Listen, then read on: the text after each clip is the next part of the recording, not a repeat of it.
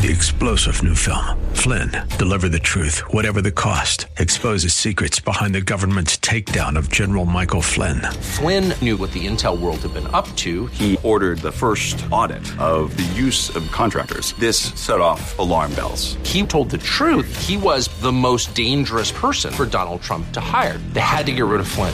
Flynn, Deliver the Truth, Whatever the Cost. Available now. Watch it today. Go to Salem Now dot com. Salem Now dot com. Welcome back to the Seth Leibsohn Show. As we head into hour two, it's a delight to bring back my dear friend, our good friend, George Khalaf from the Resolute Group and Data Orbital. He's been on the road, so we've been missing him as all kinds of politics has been taking place, and we want to catch up with George. Welcome back to the show. Welcome back to the country. It is always good to be on, Seth. Good to see you. We opened up a little bit of an oyster that you're familiar with uh, with the callers in the last hour, and we still have a couple callers. Might we start with them, and then we'll get into some Let's other things? We'll take we'll double team them. How's that, George? Uh, John is in downtown Phoenix. You're on with me and uh, George Khalaf. Welcome, John. Hello, Seth and George. Um, thank you. Uh, thank you for taking my call. Hey, um, Seth, I just wanted to mention briefly. I just got done reading two books, and you're. Your uh, Claremont College, uh, is it McKen- Claremont McKenna that you went to? Uh, I'm an old Claremont guy, Claremont Graduate School, Claremont undergrad, and then I affiliate with the Claremont Institute. That's right. I read the book, The Ruling Class, a- Angelo Codevilla, and yep. I read this uh, America's Cultural Revolution, Christopher Rufo, and both of them uh, uh, gave thanks or reference to your to your school. So oh, well, that's great. Uh, Codevilla uh, has long been a, he never taught, uh, if he did teach in Claremont, it would have been many, many years ago. Uh, he did study there under Harry Jaffa, and then he went on to teach at Boston University for many, many years. But he affiliated with the Claremont Institute, uh, was a consultant, I believe, with the C I A and if, at one point. Uh, a hell of a mind. Uh, and I think Rufo did a summer fellowship there once. All, all smart people. Excellent, excellent. Um, and, I, and I'm reading also p- for a recommendation from you one time, but I'm reading, uh, beginning to read, or I'm into it about, I don't know, one hundred pages of Federalist Papers. Yeah. A little bit of a, a little bit of a slow read. Yeah, it's good. Uh, but, uh, it's good. Excellent. And I do, I do have, uh, um, I do have Mark Levin's book, certainly, The Democrats, uh, The Democrat book. Yeah, it's a great it's a great book. Pay a special attention to chapter three uh, of Mark Levin's book. It's it's particularly special. And the Federalist Papers, take your time with them. Take your time. But my gosh, uh, if we can get, and I think George might agree with me, if we can get every conservative to read those again, we'd be a much better people. Yes. Well, Seth, and that's why I'm calling you. Okay. But I'm becoming I'm becoming more and more, and you too, George. I'm sorry. I've spoken to you one time before, George, when I called in. Um But, Seth, I'm becoming more and more conservative just because I hate this uh, socialist communism yeah. uh, and, and uh, dual justice system and everything that's going on. Yeah. I am becoming so, so conservative. And and that's where I wrote this down before, and I was going to call in. And then following, you know, your uh, uh, your intro today, your monologue, and then Joe calling in, I thought, I've got to call in because, you know, I have it written down right here. But And I want to learn from you. Your whole thing about classes and sessions, now here's for you and George to teach me. But um, so, so okay, let's look at the spectrum of Republicans or Republicanism. You've got like at the top, let's say you got like Reagan, Goldwater, you know, very conservative. Um, and I'm guessing this pertains to maybe interpreting and implementing of the Constitution. But you got Reagan, Goldwater. Then you got these other groups, which I, I barely understand where they're coming from, but Bush and Cheney's, the Bush families and the Cheneys. And then you got the ultra-rhinos, which, uh, you, you know, and you got people like uh, McConnell and, and Romney who, who just drive me nuts. I mean, anything that, and, and you've got, even within there, you've got McCain who, did he not vote for Obamacare? Maybe to stick it to, was it Trump or something? I can't recall, but, um, or not Trump. He I voted not to repeal it, uh, to stick it, yeah. Mm-hmm. That's right. That's right. Which was, oh, my gosh, you went with that rather than the, the, the, the party. You, you went against the party because maybe there was some personal vendetta or something. But anyhow, what I want to know is how do these groups differentiate? What are their what are their end goals? And the thing I see was like, you know, the Bushes, friends with the Obamas and uh, good friends with Michelle Obama. And, and you, you have McConnell saying all the time about uh, compromise. Maybe we could meet in the middle. Are you kidding me? Meet in the middle with radical, radical left? Um, uh, all right. No, I, I, I, I got. The, I'm picking up what you're putting down. I think George is too, John. Uh, so let me thing, let, let me turn thing, it over to George. Let me give it to George, our guest lecturer. Oh yeah, go ahead. Go ahead. Okay, go ahead. Last thing. Yeah. I think the ruling class fits in there because it's like, are the Bushes and the Cheneys and, and, and the McConnells and the Romneys, is this the ruling class? Okay. We got our money. We got our multi-millions. We got our investments in China and wherever else. Don't rock the boat. Our families have it good. We've had it great. Uh, uh, uh, don't rock the boat. Okay. Don't, we don't want radical. We don't want the tables overturned uh, as Jesus Jesus did. Um So so that's where it is. Again, if you guys could explain. Yeah, yeah, yeah. I know you've given us a lot to talk about as much as to think about. Um, I'm going to put you on hold just to make it easier if you want to clear your throat, but I'll come back to you in a few moments if you're willing to stay, and I'll throw it to our guest lecturer, George, for a moment, and then I'll I'll rebut or respond or whatever. Sure. So, I mean, a lot to unpack, but two points that I would focus on.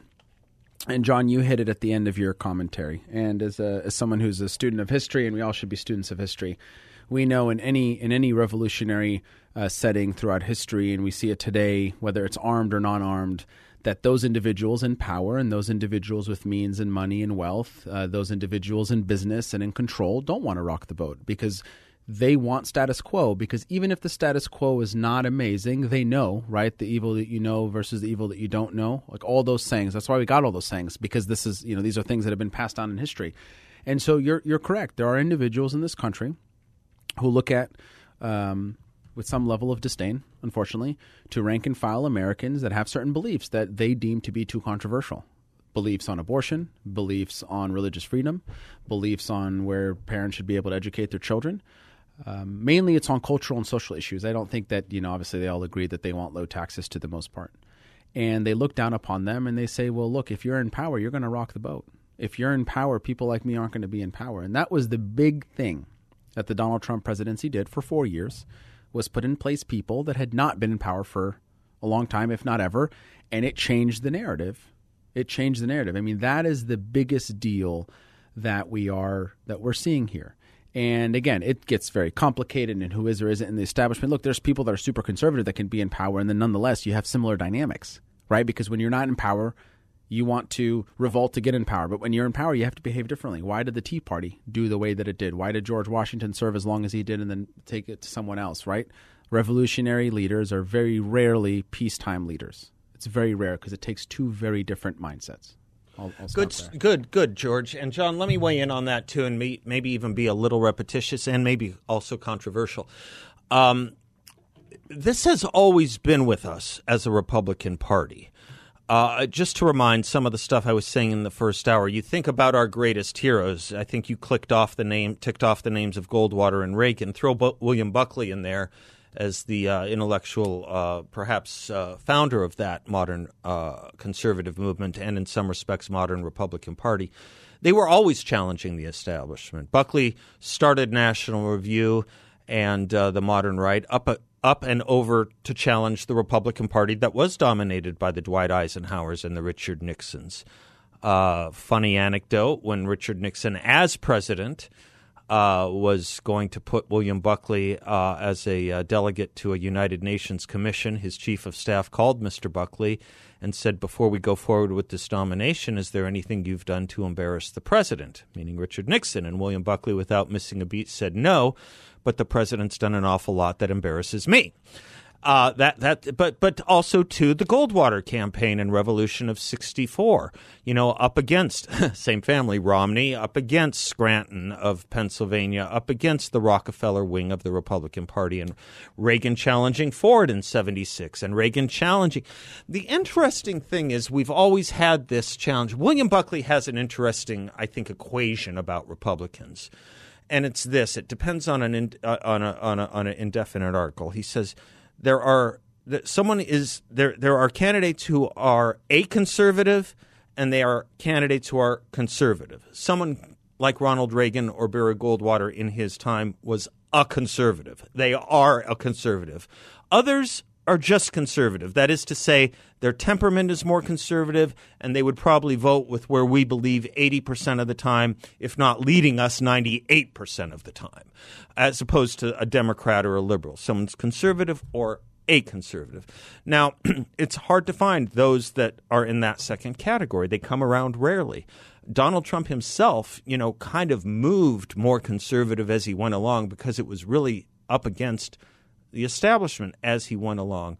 I don't know how you would quantify um, Ron DeSantis. To a lot of people in the Republican Party, he's a rhino. I can't understand that whatsoever. I get that he's against Donald Trump, but when you look at his policies and his programs, by no stretch of the imagination is this man more liberal than any Republican I can think of. Um, and then the last thing I'll say, and I'll give you another word on this when we come back from the break, John, is this. And this is a controversial thing, but I think I'm right. When you go back to two thousand and think of the George W. Bush candidacy for the presidency, he was pretty conservative given that time. And if you want to, just remember how much the left freaked out about this evangelical Christian from Texas. We'll be right back.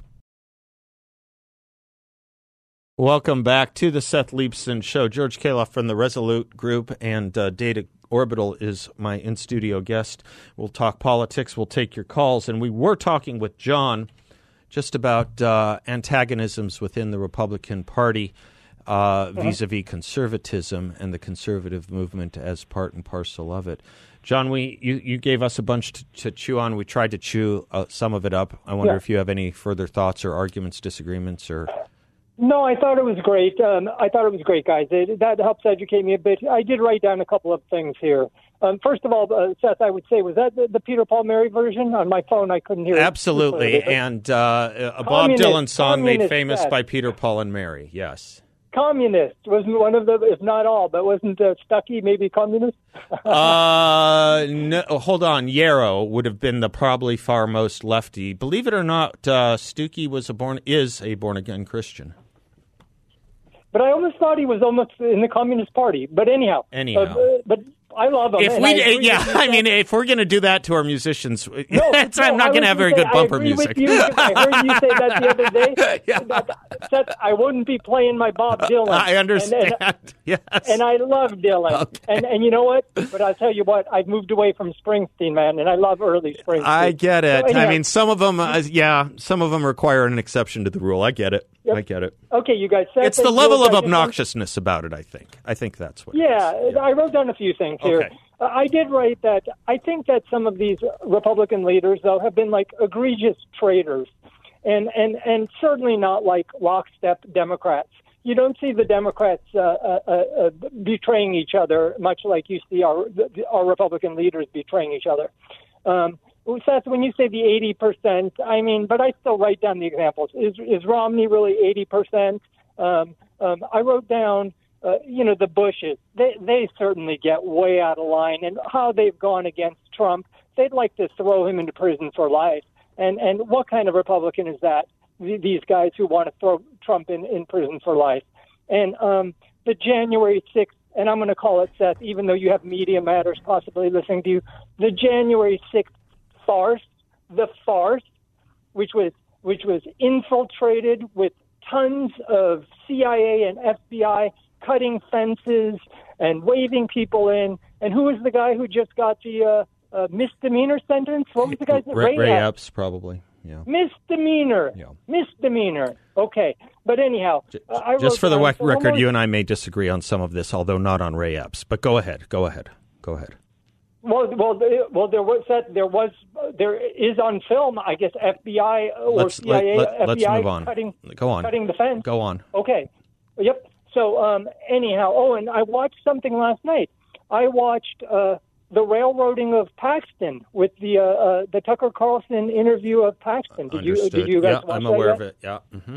Yep. Yep. Um, so anyhow, um, I don't know. Just just very frustrating. Yeah. No, it is. It, it it's all very frustrating, and it's and it's and it's frustrating. But it's always been frustrating. I mean, as I was saying, this has been going on in our party and in our movement for many, many years. Um, and and that's why my plea has been that when the more moderate uh, candidate wins in a primary and we conservatives do lick our wounds, it's time and then lick our chops, it's time for that shoe to be on the other foot. Because still, I mean, you know, there's no question, but for those moderate Republicans or whatever they want to call themselves who sat out this election or voted for the person with the D behind their name, they have the most liberal president in the White House and the most liberal governor in our state house in America's history. And to the degree that they're okay with that, it's the degree that becomes very difficult to define what makes you a Republican other than if it's about personalities. Because if it's a per- about personalities and not principles, it's about something much less important than your country and your community. But I'll throw it to George for any comments he I, may have on this. I mean, I mean, look, I, I mean, I agree. We we have a lot that we're contending with as a nation, and if we are not the party that stands by values and stands by actual truth, where we know where that comes from, eternal truth. And if we're not the party that advocates for that, people misunderstand. There are some people, definitely on the left, even though on the far left, I think they get this in their regard, even though obviously we disagree wholeheartedly on almost one hundred percent of issues. People think that some of the stuff that we argue for, because it's some of the things that they argue for, and it's why they do certain stuff, is because of political expediency. And if, like, you're the head of a certain business organization, I mean, yeah, depending on who's in power, you have to function with that person in power. That's not why I believe in the sanctity of life. That's not why I believe in the ideals that that a parent should be able to educate their child in certain ways. Those are beliefs that I have no matter who is in power, no matter if it does or does not serve me well, right? That's the conviction that I grew up with, being someone who's an immigrant from the Middle East and the Civil War and everything I heard from my parents. We don't have to get into that now, but that's right. That's the purpose. We don't believe things because they're they're popular or not popular. We believe things because they're true. Correct. And they're truth. That's right. Right? That's right. That's right. And, and and and it's worth pointing out that the Republican Party began in eighteen fifty-six in its first platform, reincorporating the Declaration of Independence and its attestation to those truths. I still believe that it is uh, a party that should maintain that, and it's been a struggle uh, ever since Lincoln as to whether it would be that party. Um, okay. People can call in and weigh in on this, but I know, George, you also came in with a suitcase full of things to talk about. Let's talk a little bit about um, let's talk a little bit about where we are. There's going to be a presidential debate uh, next Wednesday at the Ronald Reagan uh, Library. Uh, excuse me, at the Ronald Reagan Museum and Library, and the polling is kind of interesting. For as much as um, as as as we've thought about certain policies, Donald Trump isn't moving down. If anything, he's moving up. Uh, if anything, Ron DeSantis is moving down, particularly in New Hampshire. Uh, this this race is far away, but I don't know. The objects in the front uh, in front of us in the headlights are a little closer than than they may appear if you look at a calendar, huh? Yeah, we uh, we spent a lot of time in the lead up to the first debate when you and I talked yeah. about the dynamics of this race and the weight that there was on the first debate for Ron DeSantis. Yeah. And and candidly, while, of course, there's a lot of chatter about the presidential race, I I actually don't think that there's as much as people think that there is and that there should be. And this is coming from people like us that are in the bubble, because not only are there a lot of controversies and things to talk about, but it's kind of – I think it feels to certain people like it's just set, because how do you come – Uh, how do you uh, get over a thirty percent plus margin nationally and in a lot of these key states? The commentary around uh, DeSantis has changed completely. Yeah. It, it's it's not that he's like discredited per se, but it's not it's not the same. He doesn't have the same um, oomph or focus that he did uh, six months ago. There's just no way around it. Fewer um, people in your business are saying it's a long ways away. Fewer right? people because are it's not that. Anymore. Yeah. I mean, we're yeah. in September now. Yeah. The Iowa caucus is around the corner, and yeah. we all know we lose the time essentially between Thanksgiving and Christmas, and so it is much closer uh, than they appear. And again, for all intents and purposes, I'm not seeing what is is even remotely changing the trajectory of this race at this point. In front of the last debate, some of us, I think you and I, and you, you, you included, were saying that Ron DeSantis has to do something in this debate, that last debate. He has to do something. And it didn't really happen. Um, he was fine, but he needed to be better than fine, at least in my in my opinion. Um, this next one, I I don't know how many more of these we can say that about for those that support that candidacy. Uh, let me take the quick commercial break. We got calls. We got you got a lot more to talk about, too, so we'll do all that on the other side of this break. Seth Leibsohn and George Khalaf, six oh two, five oh eight, oh nine six oh. Welcome back to the Seth Leibsohn Show, six oh two, five oh eight, oh nine six oh. George Khalaf is in studio with me. Happy to take your calls. He is the uh, president of Data Orbital and the managing partner at the Resolute Group. A lot going on in Washington too, George, yeah? Yes, I like the peppy music, by the way, to lead into our conversation like about that? Washington, because it felt that, like we were on a... Yeah, that's Al Hurt with his double and triple tonguing for the theme song to The Green Hornet. Yeah, what more can I tell you about that? Man, we that? should play trivia together. Yeah, we could. Um, it, yes, lots going on in Washington, and, and let me... Uh, Uh, let me summarize it the best way that I can in a in a way that I hope is a is a bit unique than if you just turned on Fox News or whatever and was were reading about it. Um, we cannot seem, and this is not a this is not saying necessarily I or do or don't back a continuing resolution or what's happening, but we cannot seem to get it together as Republicans in any direction that we want. And so the fear is, and I once had a um, political science professor. Um, it, it, at A S U, who ironically, even though I'm sure he was a lefty, was bemoaning, uh, he was saying like, oh, compromise or bipartisanship, what we've been talking about. He's like, then I don't know who to blame, because if it's a smorgasbord of stuff that gets put in, then who, who, how do we know what it is? Do we blame the right or the left? And then it just becomes an amalgamation of stuff. And frankly, that's kind of what we ended up happening to a degree with some of the Obamacare pers- you know, perspectives and other sort of big entitlement programs. And so to apply that theory here, we just need to We need a direction for the party to then be able to provide a direction for the country. But there's no one force right now in the party, and I think everyone in every quadrant would agree with this, that's dominant. And and D C is no different. I mean, Speaker McCarthy has absolute yeoman's work to do with managing the caucus, not because there's a couple rabble rousers or not, but because there's very strong and very distinct and very far apart groups. Very much so. This isn't just a Freedom Caucus thing. This is a study committee thing, and this thing, sure. And in general, people... It's a great have, point. I mean, right. There wouldn't be a Freedom Caucus if the study committee were getting it done. And there wouldn't be a study committee if, if other right, people... Exactly. There's a Tuesday right. group, right? I mean, right. everybody has an right. acronym in D C and every, right. you know, but but none of them are like... We're not talking like one or two people. We're ta- almost talking like a parliament in Europe yep. where you have like five or six or seven or ten or fifteen parties that you're cajoling together. Mm-hmm. We we don't have that mindset because we have two parties in, in America, but it's kind of like it, that. It's a, we might as well almost. We do, what, yeah. because we have distinct sub-parties within parties. Yeah. And that's my biggest um, my, my biggest depressing thought about what's happening in D C. Sure, if there's a shutdown that happens, there are a lot of political implications there. But it's the perspective that no one's winning the dominant vision casting. And I think if and when we retake the White House, that that individual, you know, we both think that the nominee is going to be Trump. So then conceivably it would be Trump in the general. That we can then agree, but because it is him, I don't know that some of these individuals will then fall underneath this vision. So either they're going to find themselves a new party, who knows, new, no labels, maybe we can talk about that a little bit, or whatever they do, because we need a clear direction. We need a Ronald Reagan type to come in and really, or, or what Obama did to the left. He, he, Reagan brought everybody together, not into perpetuity, but in that moment and said, this is the direction of the nation.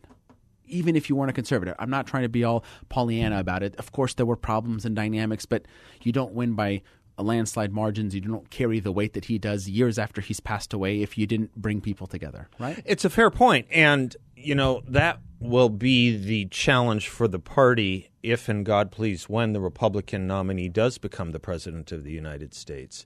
Because if it is likely, as you say, Donald Trump, he will have probably the most difficult Uh, challenge as a Republican president in having uh, the ability to coalesce uh, uh, the bulk of the party along with him. I mean, he had a problem last time, the leaks out of the administration, the dissensions without, within the administration. Even the last time was difficult. It'll probably be more difficult now. Governing is going to be very hard. Uh, Charles de Gaulle said about France, it's nearly impossible to govern a country with one hundred eighty-six different kinds of cheeses. I was thinking about that with regard to where we are now. Did I get the number wrong, David? Is it one hundred eighty-six? It's a famous quote. I just may have gotten – I I didn't bring I, – many know I'm math adult. It may not have been one hundred eighty-six, but that's the point. And we have, we have that problem now. But there's also the problem with – I mean, George – it's a problem with the element that doesn't get its way in the election, whether it's in the primary or whether it's in a leadership battle. I mean, the degree to which division helps the other side is the degree is the degree to which we will not be able to be a governing majority. I, I, I, I'm I'm against this kind of civil disobedience. Let me put it that way. Governing is hard, and governing hard issues yeah. is the hardest. All right. What's the cheese quote, young David? two hundred forty-six types of cheeses. Charles de Gaulle said it's impossible to govern a country with two hundred forty-six, two hundred forty-six kinds of cheeses. of cheeses. one hundred eighty-six you can do. two hundred. Yeah, one hundred eighty-six, okay, that's the that's implication. All right, yeah. We'll be right back. Welcome back to the Seth Leibsohn Show, six oh two, five oh eight, oh nine six oh. George Khalaf is my guest. He is uh, managing partner at uh, the Resolute Group and the president of Data Orbital. Uh, I think you were out of the country when Jimmy Buffett died. I think most of us wanted to be out of the country when he died. We were coming in with a little Jimmy Buffett there. So in yeah. case I you like didn't those vibes, hear the by news. The way. Yeah, I, I did I did end up getting caught up on. I like those more mellow vibes to end a Friday than the more upbeat one prior. You so do? If I can, yeah. You do? If you I, like If I could vote, yeah, I like that. Some people are into uppers. Some are into downers. You're doing the Elvis Presley thing. You're taking uppers to take, get, get down and taking downers to get up. All right, George, let's talk about some of these issues and these these things we were, ta- we were speaking about in the previous segment. Some of them are uh, process issues, but a lot of them are really big, deep-down fights. Yeah, yeah. We we have an, uh, a significant amount of fights that are actually huge. They're, we're not just talking, are we going to lower tax rates or increase tax rates? I'm not trying to discredit that. But we're talking about what what is the conscience of the, the, the nation in the future on the issue of life. We're talking about what should be the future of how we educate our children. We're talking about what do we do with our border, and as a sovereign nation, how do we manage that? And then we find out that, that President Trump, with a with whatever swipe of his pen or wave of his wand or whatever it is, is now giving not indefinite but a, a super extended stay of asylum or something. I'm probably butchering it for Venezuelans as an example, oh, right? President Biden, you mean? Yeah, yes. yeah, Biden, uh, yeah, yeah, yeah, yeah, yeah. Sorry if I said Trump, yeah, Biden. So it's we're dealing with a lot, and we're also, most importantly, we're dealing with structurally as America. Um, the fact that we're farther apart than we have been. I'm not going to say than ever, probably since the Civil War, because we were I'm pretty, with you on that. Right? We were pretty yep. far apart then, mm-hmm. but we know what happened then. Yep. I'm not saying that it's going to happen now. And that now. was just on one thing, by the way, one big thing. But we're far apart on a lot. And so even just to boil it down on what do what do people of faith and people that conceivably hate people of faith do? How do we all function together? Again, we've talked about these things. And so I'm saying all that to say, whether you're Speaker McCarthy, whether you're a governor of a state, no matter where you are, people like you and I that are in the quote-unquote political bubble, figuring out the path forward of how we're supposed to work alongside other individuals that not only disagree with us on a lot, but, but I mean, truly disagree with us on almost everything, and frankly probably don't even like us because they don't like some very core tenets of, of, of, of what we believe. What do we do with that? That's not an easy problem. And so I, I don't – I'm not surprised that we have this much infighting and this much, you know, contention, because – we're talking about very weighty issues that we need to sort out because we can't gloss over them. You know, it's not just the party, though, either, George. Going to the depth of it, you know, the party, when it was unified, was able to rely on a fairly coherent and cohesive conservative infrastructure of journals and think tanks and that kind of thing, uh, brain trust types, if you will, uh, uh, conservative uh, intellectual writings that came out of magazines like the National Review and Commentary and the Washington Times and the City Journal and that sort of thing. Those are houses divided now, too, not only against each other but within themselves. The Hoover Institution is a mess on those fronts. Uh, Victor Davis Hanson is an outlier over there, for example. Yeah. Uh, you can say that about a lot of these think tanks and a lot of these journals that have fouled their own nest on a lot of issues we took for granted as being, okay, this is why I'm a conservative. Um, so it's not just within the party, and then all these newly sprouted conservative movements that uh, have different various names that sound a lot alike but aren't a lot alike. You know, there's there, there used to be paleocons and neocons and uh, values voter cons or social conservatives, and now there's about eight more. I, and as you were talking, you know what occurred to me? A thought, a, a thought struck me, so it's not completely developed, and I'm not sure where to go with it except to a depressive place, which is this. It used to be if I was defending pro-life policies, I'd be debating Democrats. Now I'm debating Democrats and a lot of Republicans, and it's interesting to me. And it's interesting to me that it's not just on the life issue. Uh, some of it has to do with issues of race-based affirmative action. Some of it has yeah. to do with national defense and alliances and the importance of allies. And and and it's just interesting how much more debating within the conservative movement, never mind the Republican Party, there is. That didn't used to be either. We lack something serious here. Um, we la- we we and I can't put my finger on what it is, and but we do lack it. We, yes, and if it was just so, let's let's pick on the issue of abortion yep. for a second. If it was just about that, and folks saying, "Well, George, you know, we can't win if we have certain beliefs. Maybe we can have a again." Even though I've said this a million times, it's my belief on that subject has nothing to do with winning or losing. I, I, I, I you and I share that belief, and we also share what you're about to yes. say. I love that. I, I, I mean, I love to win. There's no one more competitive. What do you, than me. Yeah, what, but but what the people that what I want to say to these people then? What, when you win, what are you going to do? Yes. What's the point of your win if but you're going to just defenestrate the core issues? But exactly. But we're not just stopped there. Right. It's every issue because yeah. there's just fundamental differences. So, for example, let's pick on another issue, uh, school choice. Yeah. There's some people that uh, oppose. I mean, there's a former Republican legislator that came out and said that essentially he regrets his vote. Well, I'll tell you, that's Glenn very Bullock popular. Bullock was fighting Republicans as much as Democrats when he was pioneering this stuff in the nineties. But but, but again, but the popularity issue doesn't apply right. there. It's actually a winning issue. So right. what's your argument there? Let's talk about religious freedom and the ability for men to be men, biological men to be men, biological women to women. I know what the polling is on that. There's very few people that have polled it more. It's a winning issue. So where are you there? It's not about winning or losing. It's about what we talked about earlier with John, which is we just need to keep things calm. Well, the problem is values and beliefs and truth are what they are. If you're going to ask me, hey, George, today we have to bend the truth because we have to think, keep things calm because of the benefit of whatever, what do you think my response is going to be? You think I'm going to say, oh, yeah, let, please, let's let's keep things calm and I'm going to pretend like truth isn't truth? George, do the winning thing on abortion in fifteen weeks for once and for all. It won't be once and for all, but one more time, please. In terms of... Yeah, where the people are when they are educated on the issue of fifteen-week bans and abortion. Look, the the the people in Arizona and even people largely in America do not believe in any way, shape, or form that abortion should just be happening whenever, wherever, however. That's not a belief system. But people in America feel...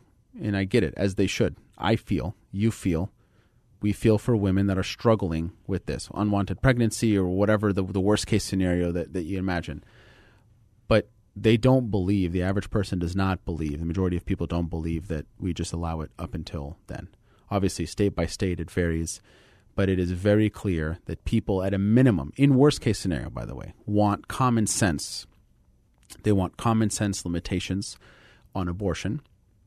But the option is not, we're not debating common sense versus common sense. We're debating between allowing it whenever or not allowing it whenever. That's the argument, the argument and the framing there, the Democrats. But what's called upon us on the right is to keep fighting like heck on this. But we need to be the individuals that are supporting women through this and giving them options to be able to support and not feel like they're isolated and not have the solution just be, well, we're just going to throw up our hands and we're going to just, you know, let them do this because we know what what happens. I mean, we know the data on this, and there's a lot of stories, more stories than we can count, of the trauma that it causes women. And now the harm, for example, of taking a pill and having an abortion in your house.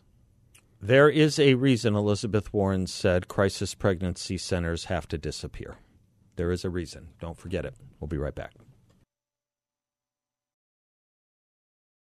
I want to thank George Khalaf for being my uh, guest this hour. Uh, George, thank you. Uh, as we close out the hour on this, let me turn things to an op- uh, at least a potentially optimistic note here.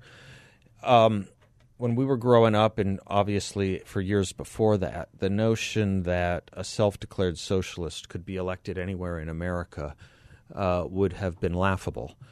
And um, there are no doubt in my mind uh, more Marxist socialists, self-identified and otherwise now in this country than at any time before, including, I've said this all week, including then during Joe McCarthy and including before and after the fall of the Berlin Wall and the immediate aftermath. When you look at what the left is doing in this country and to this country, it's a surprise to me that we are not an eighty percent which might be an exaggeration, a Republican or conservative country. But here's where the optimism is. We should be, but we also could be, it seems to me. And I'll throw it to you as yeah. the kind of data and party guy to sort that out. Yeah, yeah. So I I, I never like, as I mentioned to uh, uh, mentioned to you off air, I never like to leave, n- not because it's just a Friday, but just in general. Uh, we're talking about very weighty things. And yeah. anytime I give a speech, I always like to leave on a point of optimism. And I always preface it to say, this isn't because I don't understand. Clearly, we've spent an entire hour talking about difficulties and different things. But but but friends, uh, those that, that consider themselves, uh, you know, speaking to, to you all uh, listening, those that consider themselves movement and movement conservatives, movement people, um, we as a movement have been through tougher times. And as a nation, we've been through tougher times. And we will be through a lot of tough times moving forward. But when truth, and you said it in, in this way, when issues are on our side, when we are the party that has the better vision for this nation, it just is what it is. And the values that we believe are actually winning in other parts of the uh, the world, as we see, because those people are waking up, even in far left places in Europe. We know that truth is eternal, and we know that it will come back around, but we need to keep faith. We cannot fall away and begin to allow the creep that starts in your mind somewhere back there that says, oh, because we're losing, we have to change a whole bunch of stuff. That doesn't mean we don't talk smarter. That doesn't mean we don't change. That doesn't mean we don't adapt. I'm not saying any of that. But we cannot fall prey to giving up truth and compromising truth because others say, well, this is the only way forward. I don't believe it, or that they say it's inevitable. Those are the two things that I like. We will be able to persevere, and I would just give you that encouragement to stand strong and to keep the faith as we move forward. Well, we do it uh, as much as we can every day. Uh, what's the old line? Uh, and who who who gets the credit for saying it? I'm trying to remember. Uh, maybe maybe it was uh, maybe it was Saint Thomas. Maybe you would know better. But uh, evangelize every day. Use words when necessary. And that's about our movement and our party and our principles, as well as it is about our yes. respective faiths. Thank you, George Khalaf. Be right back. Three-star general Michael J. Flynn, head of the Pentagon Intelligence Agency, knew all the government's dirty secrets. He was one of the most respected generals in the military. Flynn knew what the intel world had been up to. He understood its funding. He ordered the first audit of the use of contractors. This set off alarm bells. The explosive new documentary, Flynn, Deliver the Truth, Whatever the Cost, and covers the facts behind this scandal. Flynn told the truth. He was the most dangerous person for Donald Trump to hire. I find out the worst enemy that I'm going to face in my life is right here in America. They took my assessment and they wanted me to change it. And I was like, I'm not changing it. They had to get rid of Flynn. With in-depth interviews, archival footage, and never-before-seen personal records of the man behind the headlines. I just felt like I was drowning. Flynn, Deliver the Truth, Whatever the Cost. Available now. Watch it today. Go to Salem Now dot com. Salem Now dot com.